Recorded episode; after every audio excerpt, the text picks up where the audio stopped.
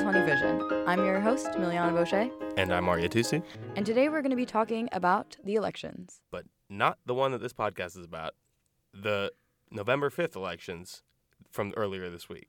Usually we start our podcast with headlines, but today our podcast is going to be solely headlines as we discuss the results of the elections from the New York elections and then also some notable mentions from the rest of the country, including Kentucky, Virginia, and Ohio. That's right. So let's get right into it. Um, right here in New York City, we had some, uh, you know, there were there were some public offices up, but no one really cares about them. So we're just going to go on to the ballot measures. Um, there were there were five uh, ballot measures to amend the city charter, um, also known as referendums in most other places, but here we call them ballot measures. Um, so let me just run you through them real quick. The first one is for ranked choice voting, and there's a couple caveats to this. First, we're going to explain what ranked choice voting is. Ranked choice voting allows voters to vote for candidates that would not normally be voted for because they're not seen as viable winners. So let's say that you wanted to vote for a Green Party candidate. In ranked choice voting system, you could vote for the Green Party candidate first and then put your second choice as a Democrat candidate, for instance.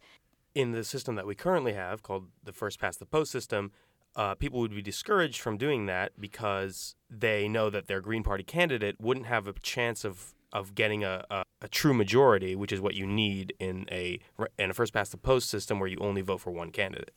That's why a lot of candidates, when, for instance, if you think back to the 2016 election, a lot of people said that a vote for Johnson was a wasted vote. And that's because he wasn't a viable winner. Ranked choice voting would make that not a wasted vote by taking any votes that would have gone to Johnson, for instance, to send them to Hillary Clinton. And ranked choice voting is also known as instant runoff voting because what it does is when you rank, let's say there's five candidates on the ballot, right? You rank them in order that you prefer. Um, and another important thing is you don't have to rank all of them. You can only you could just rank the ones that you you could rank three of them and then just not keep the other two. The ballots would all be would all be measured, and then all of the the number one candidates would be tallied up. And if someone if a, if a candidate has a majority, then they win. If no candidate has a majority, then the bottom candidate is is eliminated, and they go again. And they keep doing this process until there's someone with a majority. Ranked choice voting, although a really great idea, is actually considered somewhat revolutionary because it's never really been done in most city or state elections. So, New York City is really trying to take the first step to show that this can become a viable option for states across the country. Right, it is very rare. There's only nine states that have any municipalities in them that ha- that use ranked choice voting, and even for New York, this um, city charter amendment only first of all it only goes into effect in 2021, so it's not going to be relevant for the 2020 election. But it also only applies to primary elections and special elections. What else happened on the New York referendum list? So the next one was the civilian review of police officer complaints. Um, so this is this is kind of an amendment to a process that already exists. There's this um, board in New York City called the Civilian Complaint Review Board, and there are 13 members on it. And what this ballot measure added was two things. Was um, first of all, there's going to be new members to the Civilian Complaint Review Board, one chosen by the public advocate, one chosen by the mayor, and one chosen jointly by the Speaker of the Council and the mayor. So it's expanding the board that, that reviews police conduct uh, allegations. And, and the, the point of this is that it's a civilian board, that it's not involved with police structure. And the second part of this ballot measure is that the police commissioner. So, so what happens is that this board reviews conduct and then makes a recommendation to the police department what they should do in this, you know, police officer's misconduct case. And if the police department chooses not to go with their recommendation, now that this ballot measure has added this amendment, the police commissioner has to explain to the board why their disciplinary recommendations have not been followed.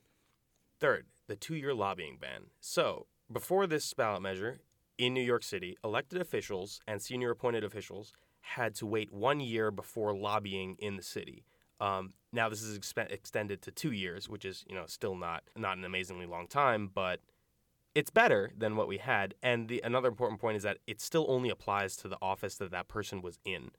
Um, so they can still be a lobbyist after they leave office. They just can't lobby for that specific government agency that they worked in. And uh, another thing it did was expand the conflicts of interest board uh, restrictions. So there's a board called the Conflict of Interest Board, and it's in the city, and it's supposed to review possible conflicts of interest between government agencies and private interests. This ballot measure added some restrictions to members of that board. They cannot be involved in any city office campaigns, and they also can't. It also adds caps to their contributions to com- political campaigns to make you know to reduce conflict of interest among the conflict of interest board.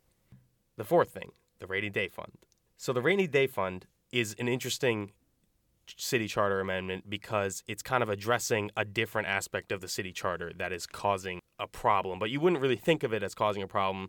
So what the issue is is that the city charter of New York City actually has one of the strictest balanced budget requirements of any uh, municipality. And what it says is that any kind of spending on government services has to be paid for by revenue generated in that same year, right? So you can't even take using a tax to pay for a service versus using a, a cut to pay for a service.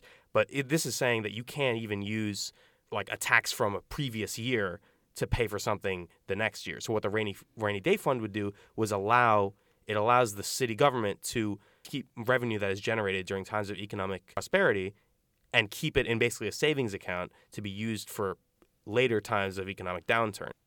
And the fifth measure? Fifth is the the Community Board Review of Uniform Land Use Review Procedure changes. The Uniform Land Use Review Procedure is going to be like a trigger word for anyone who's involved in local politics in New York because it basically it's the cause of a lot of issues in, at the local level, at the community board level. So what the Uniform Land Use Review Procedure is is that if there if the city wants to implement any kind of zoning change, there is a a 7 month review procedure for this change that has to go through basically every level of incredible amount of bureaucracy to get zoning changes passed. Um, and what this does is it adds another level to it that now the community boards and the borough presidents of any relevant areas that are being affected by zoning law changes have to be notified 30 days before this becomes available for public review. Now that we've talked about New York, though, I think it's time to move on and talk about the rest of the United States. So, what happened in Kentucky? So, Kentucky. The governor's race in Kentucky was won by a Democrat by very close margins. Yeah, so in order to put perspective, Kentucky is a state that almost never goes blue. It, it went to, to Trump by 30% in the 2016 election. Yeah, so that just goes to show just how red Kentucky is. And the fact that a blue Democrat is now sitting in the governor's office is an important change that a lot of people think should send warning signs to the White House. Now, Mitch McConnell better be watching out, but this guy, even though he does have a D next to his name, is not particularly progressive because this is still Kentucky we're talking about here. And also, an important thing to note is that he only won by a, it was a very close margin. He only had a 90, a 49.2% uh, share of the vote, which means he doesn't actually have a mandate. And he's going to face a lot of pressure from the state Senate and the state representatives in Kentucky because of that. Going off of pressure on the now lame duck governor is Bevin, who is actually calling for a recanvass of the state because the margin of the election was so close that he believes that the votes may have been miscounted, and he has still yet to concede. So, as we record this, it is Thursday, which means two days after the election, he has yet to concede. The winner, Beshear, said that he was waiting for Bevin to act honorably and concede the victory and help him with his transition, but that was definitely not the case. No, he chose to be a sore loser instead. One more important thing to note about about the the Kentucky election is that it had a record turnout for a um, you know a, a non-presidential election year. Uh, four and a half million people voted in the Kentucky election, and one and a half million people voted in Kentucky, and the entire state has a population of four and a half million. So not including four percent of the of the population, which is felons who can't vote, not including people who are underage and can't vote. That's a massive amount of voter turnout. Just to put that in perspective, voter turnout on non-election years is usually record low. So in the United States, it is already very difficult to get above 50% voter turnout for a presidential year. So the fact that there were so many voters who came out and voted in the Kentucky race just goes to show how the political climate has changed and how perhaps the United States is going into a new period, perhaps brought on by Donald Trump. Now that we talked about Kentucky, it's probably important to touch on Virginia. So, Virginia, for the first time in 26 years, is fully blue. House, Senate, and governor. Again, as we mentioned before, the Democratic win in Kentucky is also a really big signal that a lot of people are saying should be sending warning signs to the White House. But similarly, this Virginia victory that has it all being blue is also an enormous tell for what might come in the 2020 election. Stay tuned with us as we continue to cover the primaries and what will happen in 2020. Finally, my home state, of Ohio. What's going on in Ohio? I say home very lightly. Do not, I do not claim Ohio. Oh, okay. Is this a new development or? No, no, no, no. Never claimed Ohio. Okay. So, Arya, why don't you tell us what's happening in Ohio? So there's currently an investigation into possible election fraud during um, specific town in Ohio called uh, Marion. Marion is probably 10 minutes from my house. Cool. So I love to know that the people in my vicinity are giving fraudulent elections. So what happened was a Republican Party official and a Republican candidate for a Marion City office have been charged with distributing phony sample ballots, which is not a very harsh charge. I mean, it's still only a misdemeanor, but let's explain what a sample ballot is. Is basically if you're working on an election, let's say you're canvassing, right? You could hand out or mail these to people's houses, hand out people quote unquote sample ballots and it's supposed to be like a voter turnout voter education thing where you're showing people all right this is what the ballot's supposed to look like.